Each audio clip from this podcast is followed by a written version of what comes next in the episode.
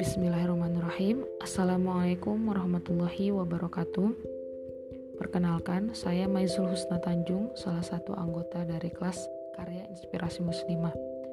Di sini saya akan berbagi bagaimana menjemput pertolongan Allah. Saudaraku, dalam hidup ini banyak di antara kita yang merasa bahwa segala permasalahan yang terjadi sangatlah rumit untuk dihadapi. Ketika beratnya masalah tak kunjung bertemu jalan solusi, memang manusiawi jika kita merasa lelah dan ingin menyerah. Kembalikan pada Allah semua yang terjadi. Pasrahkan, mintalah pertolongan hanya kepadanya, sebab setiap rinci kehidupan kita dialah pengaturnya.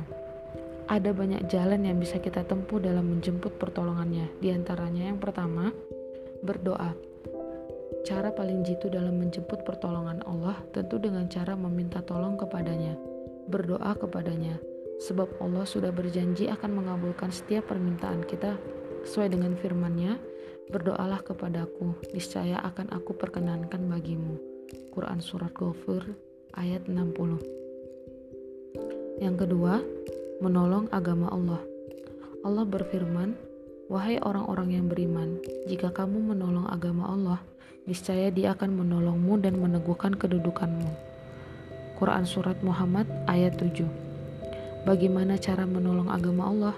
Yaitu dengan menegakkan kalimat Allah di muka bumi dengan syiar, berdakwah, dan bersungguh-sungguh membantu saudara kita yang, salah, yang sedang dilanda kesulitan sebab menjadi jalan dalam menghilangkan kesulitan orang lain adalah bagian dari menolong agama Allah, sehingga Dia pun akan mendatangkan pertolongannya bagi permasalahan kita. Yang ketiga, dengan bertakwa kepada Allah. Allah berfirman, "Barang siapa yang bertakwa kepada Allah, niscaya Dia akan mengadakan baginya jalan keluar." Quran Surat At-Tolak ayat 2 Jadi jelas, semakin kita bertakwa, maka Allah akan berkenan mendatangkan jalan keluar atas masalah-masalah yang kita hadapi. Yang keempat, sabar dan sholat.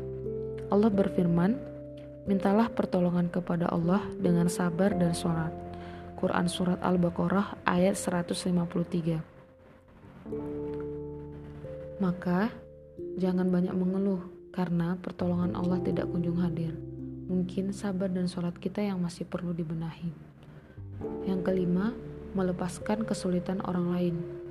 Dari Abu Hurairah radhiyallahu an, Nabi bersabda, "Barang siapa yang melepaskan satu kesusahan seorang mukmin, pasti Allah akan melepaskan darinya satu kesusahan pada hari kiamat.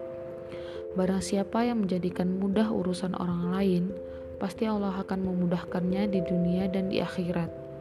Barang siapa yang menutupi aib seorang muslim, pasti Allah akan menutupi aibnya di dunia dan di akhirat. Allah senantiasa menolong hambanya selama hamba selama hambanya itu suka menolong saudaranya. Hadis riwayat Muslim.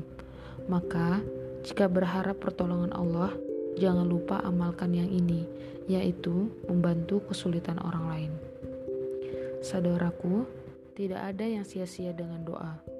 Tidak ada yang hilang percuma dengan usaha namun Allah lebih mengetahui apa yang terbaik bagi kita. Jika Allah belum mengabulkan, percayalah, pahala telah Allah persiapkan untuk umatnya yang terus teguh dalam doa dan kesabaran. Sebab Allah maha mengetahui apa yang terbaik bagi kita. Maka jika musibah menghampiri kita, jangan putus asa, tetap berupaya dan terus berdoa. Semoga pertolongan Allah dekat bagi kita. Semoga bermanfaat. Mohon maaf atas segala kekurangan.